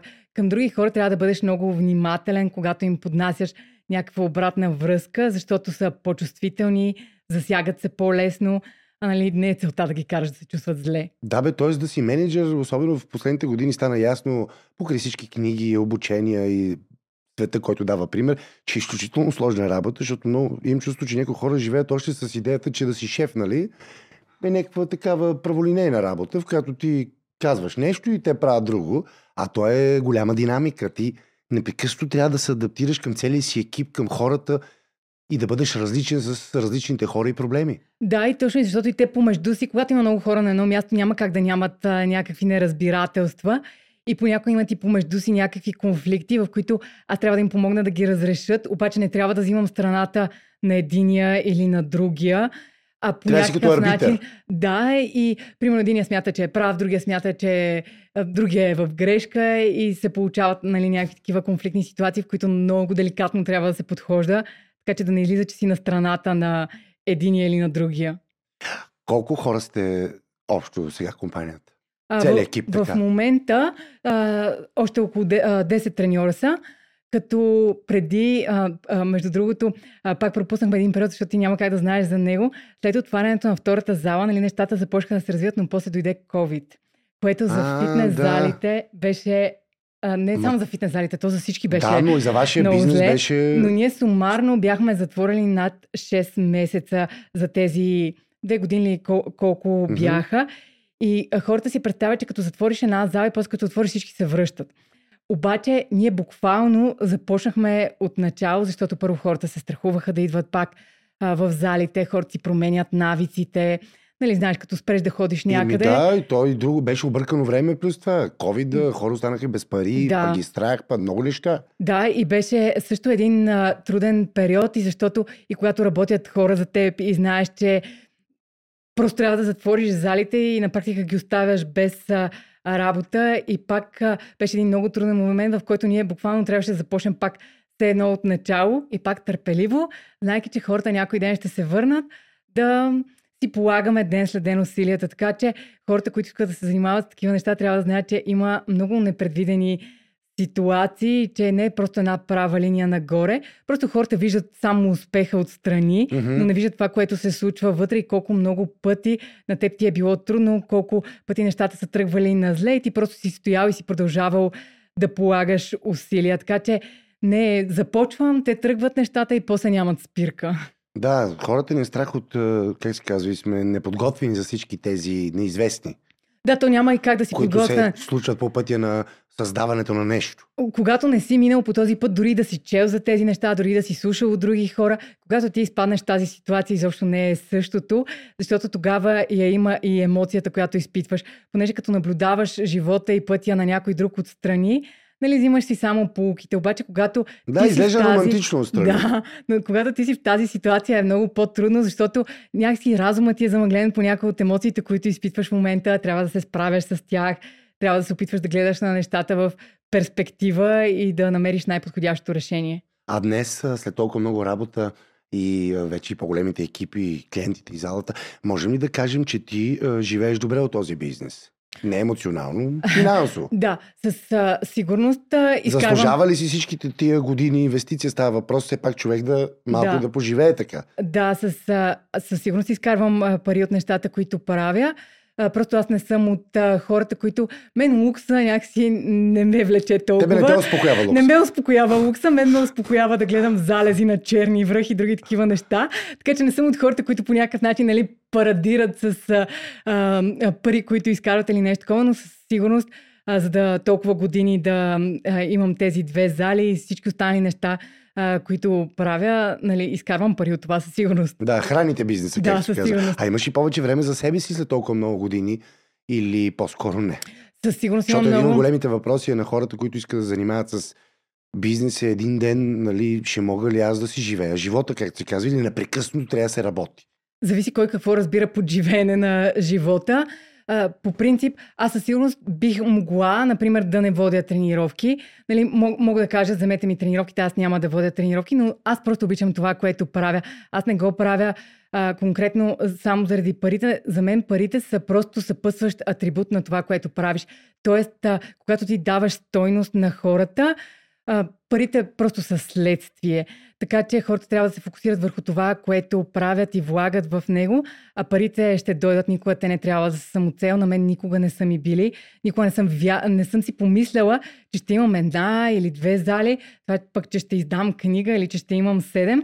Мисля, никога не съм а, дори си мечтала за тези неща. Те просто са естествено следствие на това, което аз съм вложила, но също така и хората, които работят с мен, защото а, аз оценявам усилията, които те полагат.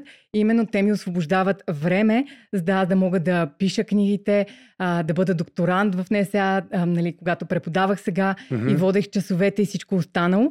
Защото преди аз водех тренировки от сутрин до вечер и нямах времето да правя тези Ти неща. отскоро всъщност не ги водиш. Скоро, скоро. От, а, от, не, от няколко години са си. А, не, да, не, не, вече да. не си на този режим Да, с... не съм, да, не съм на този а, но пак режим. правиш куп другите неща. Да, точно, че а, то ти освобождава време, но аз просто не съм от хората, които, нали, аз няма да ходя да лежа в а, спата и така нататък или нещо, нали, не че има лошо да ходиш на спа, но Да. не ми е на мен това мечтания, живот да имам по цял ден време за тези неща. Аз а, обичам да се а, развивам, обичам да чета, да пиша, което изисква много време. Да четеш и да пишеш изисква много време. Така че те с работата си, хората, които са част от екипа ми, ми освобождават времето, за да отделям а, внимание и на писането, на четенето и на другите неща, с които се занимавам. За четенето сега, за писането малко. Ето ги книгите Визия за здраве ти е първата. Не на глада, възстанови метаболизма от диети. Та е о, нали, в ония период, Да. в началния ти. Въпреки това е 2017 също, Да, да, втората. 55 любими здравословни рецепти, така, изкуство да тренираш, смисъл да продължиш, смисъл да продължиш, е интересно заглавие. И последната ти е тайният език на тялото. А, можем да кажем, че имаш любима първо от твоите книги, 7 или някоя, която ти е най-на сърце. Мисля, че тайният език на тялото, аз обикновено винаги казвам последната, просто защото аз от, оценявам някакси прогреса си и пътя, който съм изминала от първата книга до сега, макар че хората много харесват и първите ми книги. Аз като човек, който пише и се стреми да се подобрява, смятам, че и начина по който пише и нещата, които знам, много са се надградили, но пък смятам и, че никога не мога да напиша книгите, които съм написала преди, защото знаеш как, когато знаеш повече неща, понякога и малко усложняваш а, нещата, които пишеш, докато те са написани по много различен начин, мисля, че са много достъпни за хората и точно за това те ги а, харесват. Да, за А пък- какво са добри за хората? Примерно, за какво би препоръчала хората да си вземат твои книги? Едно от нещата е, че аз съм преминала през много трансформации от а, професионалния спорт, от а, това. Знам, т.е. преминала съм през много състояния от това да бъдеш ограничен от контузия, от това да бъдеш във форма, да имаш хранително разстройство и после и наднормено тегло, когато се възстановявах от а, хранителните разстройства. И знам как се чувства човек в а, тези ситуации, знам какъв е пътя и стигането до там, и пътя на обратно да се възстановиш. И освен научните неща, които споделям, аз споделям и собствения си опит, защото смятам, че е много ценно да видиш, че някой друг е минал през това, че се е чувствал по същия начин, но че е намерил и изход. Да, това от първа ръка информация, Да. човек, който го е преживял. Да, защото знаеш как понякога, когато си в дадена ситуация, имаш чувство, че само на теб може да се случи такова нещо, че само ти се чувстваш така. Че ти си най-големия кръг тук И- в стаята. Да, и, и а, се срамуваш да споделяш понякога с хората около теб точно как се чувстваш. А когато човек, който е минал точно през същото, сподели тези неща, много често хората ми пишат и не докато четях книгата, сякаш пишеше за мен се едно, нали, четях за себе си. Припознават се, което да. пък е най-големият комплимент, може би, за пишещия човек, нали, за това хората да припознаят информацията като своя. Да, точно, че се а, припознават и мисля, че точно това им помага, защото те могат да видят на коя част от този етап на развитие са и от какво имат нужда, защото се припознават в историята, виждат на дадения етап от какво аз съм имала нужда, питат се аз имам ли нужда сега от това и ако отговор е да, знаят как да го получат и какво точно да направят. Аз имам въпрос тогава към теб. Каква закуска би им препоръчала на мен, без сега да ме познаваш, нали, много добре. Общо. Но все пак, какво е хубаво да хапва един мъж на 40 години, който тежи 89 кг? Аз по принцип, а, след Сутрин. всичко, което съм преминала, нали, не съм фен на тези стрикните хранителни а, режими. И, например, нещо, което а, според мен човек трябва да си определи първо дали иска да е сладко или да бъде а, солено, защото знаеш, че хората са Солено. различни. Да, За сутрин да, солено. Да, да е солено. Така че човек винаги може да си приготви, например, някакви мъфини, които да съдържат яйца, може да има малко сирене в тях, зеленчуци, някакви подправки, маслини, т.е. нещо, което да е пак мъфен, да си го наречеш мъфен, нали, да ти изглежда добре храната, но пак да съдържа протеин, някакъв източник на мазнини, да имаш зеленчуци, т.е. нещо, И да е което вкусно. ти, и да ти е вкусно, точно така. Нали, вече в наше време е мит това, че здравословната храна не е вкусна.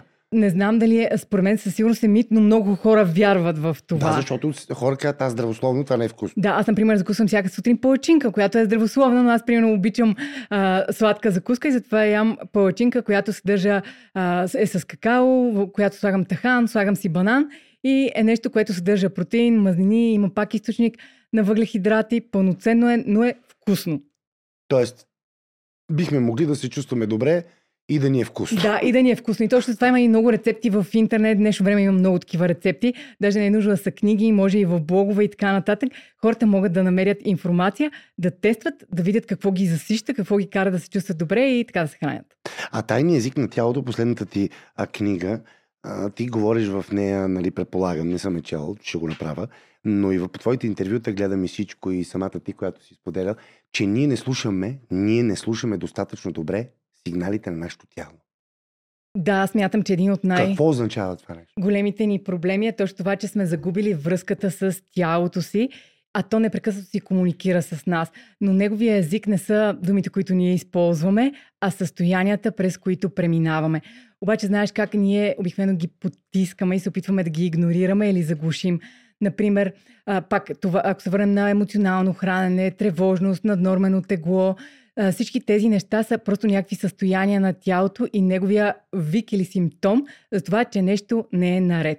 Обаче, ние вместо да му обърнем внимание, и, например, с емоционалното хранене, да разберем, че очевидно системно го ограбваме от хранителните вещества, които са му необходими, за да функционира оптимално, ние започваме да с, не, с нещо външно да се опитваме да го заглушим. Дали пак ще бъде с, с храна, обаче не пълноценна храна, просто да се тъпчем. С а, това да имаме някаква зависимост от човек, зависимост от нещо друго, може да бъде алкохол, може да е нещо друго. Вместо да обърнем внимание на тялото си, да видим от какво има И нужда и, да какви му са, да кажем, как да кажем, такива първични сигнали на тялото, за които ние имаме ухо да ги, да ги чуем, е така без специална На подкрепа. Например, а, когато не спим достатъчно, всеки знае, че на следващия ден обикновено има много а, по-голям апетит, обикновено към по-калорични храни и също така сме по-емоционално нестабилни. И това е резултат именно от хормоналната промяна в тялото и от това, че са, поти, а, са понижени нивата на хормони, които сигнализират ситост, а са повишени нивата на хормони, които сигнализират глад. Това от липса на сън, примерно. Да, точно. Обаче това, което ние правиме, пак игнорираме. Сега съм в лошо настроение, а, нали, гладен съм, не впрягам воля, няма да ям. И после в един момент знаеш как свършва това. След обед, вечерта просто му отпускаш края. Е, да. А ако още от сутринта избереш осъзнато качествена храна, пъл, пълноценна, която да промени хормоналната среда, защото храната винаги предизвика хормонален отговор от тялото. И когато е пълноценна, това ще стабилизира хормоните в тялото, ще се почувстваш по-сит, но това ще се отрази и на емоционалното състояние. Тоест тази емоционална нестабилност ще се намали или дори ще изчезне. И чрез избора си сутринта ти променяш целия си ден и това как се чувстваш. Обаче, ако игнорираш тези сигнали, просто цял ден си а, доминират тези хормони, започваш да се чувстваш зле, раздразнен, нямаш толкова воля и накрая просто теглиш пак чертата. И това ли означава и за, за ние сме това, което ядем? Дето ти разправяше за, за биохимията. Да, да, със, със сигурност е свързано и с това, но той има много примери. Аз в книгата не пиша само за хранене, дори, например, за движението. Много от болките, които имаме по тялото, не са а, резултат от а, това, че устаряваме или от това, че не сме атлетични и така нататък. Това е резултат от моделите ни на движение и от това, че седим по цял ден. Тялото се адаптира към стимулите, на които е изложено най-често. Мгм. Когато само седиш, тялото се адаптира към това да може да седи. И когато ти искаш да извършваш други а, движения, той То ти изпитва... разправя, не сме се така Той ти разбрали. каза, да, не, не, не го искаше това до сега от мен и не можеш. И, Какви си резки промени? Да, и например, когато а, ние не използваме много ръцете си, рамената, те са, е, рамената, например, рамената става е много подвижна. Обаче ние по цял ден сме ето така. Мене, И- между другото, така съм мисля, заключи, това ми е максимума, дето мога да, Да, дигна. Ето това е. да. И е тук така. веднага почва да ми, да ми И опъва. много хора така, обаче сега замисли се, ако искаш да вдигнеш нещо над глава, може да е дете, може да е кашон, каквото искаш, примерно кашон да го оставиш някъде или тежест в залата. Когато до тук можеш да си дигнеш ръката, обаче действието изисква до тук, това, което хората правят е да се изпъчат и да се огънат от кръста. Мгм. т.е. компенсация. И се получава така, че ти товариш кръста си, защото ти нямаш рамо, което функционира като рамо и използваш кръста си За. За, за, да, за подкрепа на рамото. И по този начин ние товарим структура от тялото, която не е предназначена да понася това натоварване. И, например, кондиционните тренировки при теб в АФС са нещо именно такова, което ни връща, как се казва, функциите на конкретните а, инструменти. Да, ние имаме и тренировки по мобилност, които са точно това. Тренираме а, подвижността на различните стави, така че ставата да може да се движи в пълния обем на движение, да имаме сила и контрол. Защото, например, много хора, като се хлъзнат сега навън на леда, се контузват, защото, например, тазобедрените им стави нямат необходимата подвижност. И като се хлъзнеш, вместо тазът ти да извърши движението, което трябва, коляното се усуква и го натоварваш него и, например, травмираш коляното, защото таза или глезена ти не, се- не функционират като таз или като глезен. А, аз това не съм замислил. Тоест, поради липсата на това ние да си използваме, както се казва, възможностите по предназначение, организма така е създаден, че той компенсира с различни части. Както... Да. И всъщност, за да може все пак да свършиш нещо Именно. с рамо ли е, с коля, то ти помага друга част, която обаче не е предназначение. И оттам идва цялото объркване в тялото, така ли? Да, и точно. започва да те боли, да не ти е комфортно, да си ограничен в движения. Да, и понякога стига и до по-тежки контузии. Обаче тези контузии винаги изискват някаква предварителна а, подготовка. Точно чрез това, че ние не сме, нямаме пълния обем на движение в тази става или пък нямаме необходимата сила. А сега, мислейки си за контузиите в миналото ми, осъзнавам, че ако знаех нещата, които знам в момента, когато играех баскетбол, може би никога нямаше да имам тези а, контузии. Но тогава, например, много бързо пораснах, имах дълги крайници, не съм имала необходимата сила, за да мога да се, си контролирам движенията и рамената ми просто не са издържали към изискванията, които съм имала към тях. Тайната, а, тайният език на тялото, последната ти книга, се занимава точно с тези неща. Така Да. ли? Разказва ни, Да, кое е хубаво да слушаме и да внимаваме в нашето тяло, и да му, за да му обръщаме внимание. Да, и как можем да променяме състоянията си а, именно чрез тялото си. Например, дори дишането е нещо, което ние приемаме за даденост, но то може да се случва както автономно, така и волево. Тоест, ние волево можем да контролираме дишането си. И всеки знае как всяка една емоция има определен ритъм на дишане. Например, когато изпитваме отри... емоции, на които слагаме етикет отрицателни, ние започваме да участяваме дишането да става по-плитко, понякога спираме да дишаме. Мгм. А пък когато изпитваме позитивна емоция, обикновено дишанията са много по-дълбоки и по-продължителни вдишванията и издишванията. И това защо е тази разлика? Но, за, защото това променя а, как функционира тялото. Това е свързано с симпатиковата и парасимпатиковата нервна система. Симпатиковата е свързана с, така да се каже, бий се или бягай, т.е. когато има някакъв стрес, а пък парасимпатиковата е свързана с почивката и с храносмилането.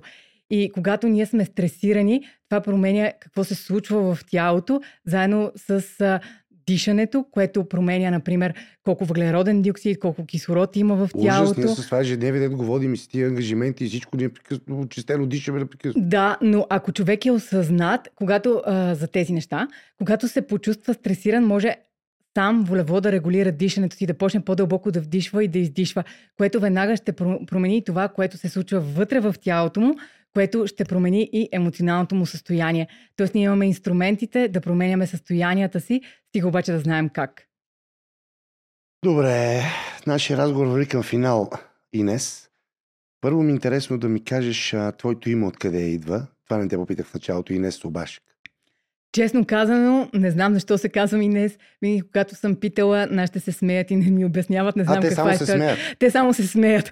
Да. Значи представям си каква е история. Да, не знам защо не ми я разказват, но да, на никой не съм кръстена. Казвам се просто Инес, не знам защо, смеят се.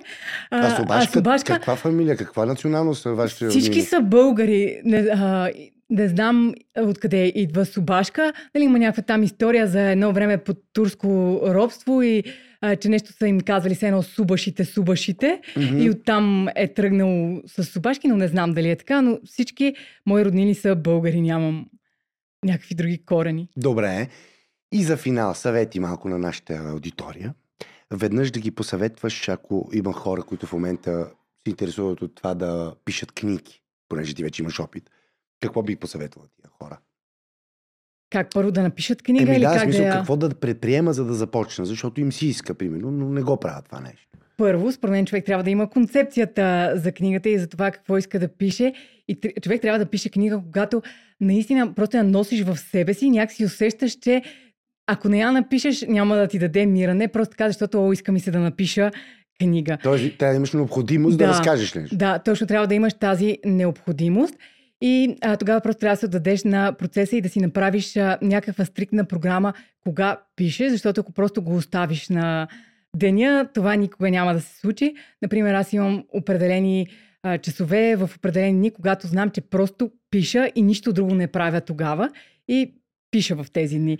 И просто сядам, дори да не ми се пише и започвам. Някои дни не са толкова продуктивни, други са, но писането за мен е като всичко останало. То е просто а, навик, а, то е умение.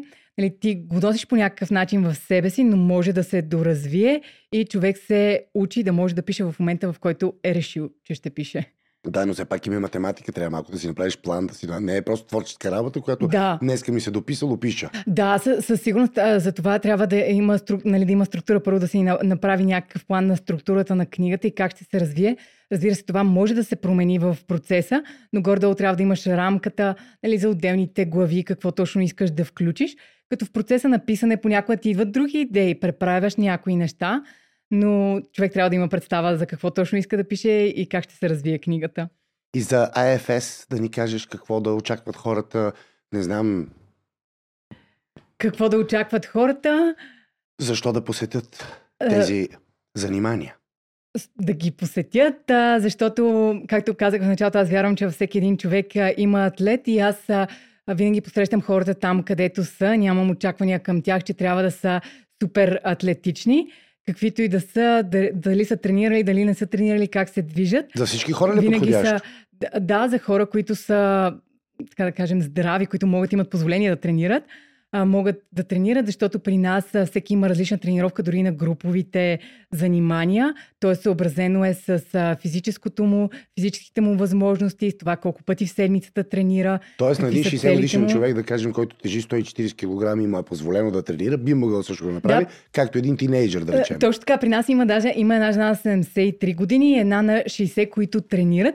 И точно така те започват много бавно, внимателно и лека по лека започват да надграждат а, способностите си, защото аз наистина вярвам, че никога не е късно да започнеш, започнеш и човек не трябва да се оправдава с възрастта си. Еми, днес беше ми много приятно да си поговорим. Научих от теб доста неща особено за житейския ти, за житейския ти път покрай спорта, травмите, хранителните разстройства и всичко това, което ти си преминала. Удивително е как едно крехко създание, въпреки си 1,86 жена, би могла да се справи с всичко това. Просто е възхитително. Благодаря много за поканата и за мен беше удоволствие. И за мен, поздрави. Можем някой ден да се видим в а, твоите зали, те- защото аз имам нужда вече Ще те очаквам. от кондиционни тренировки. Обещал си, ще те очаквам. Вече излизам извън кондиция.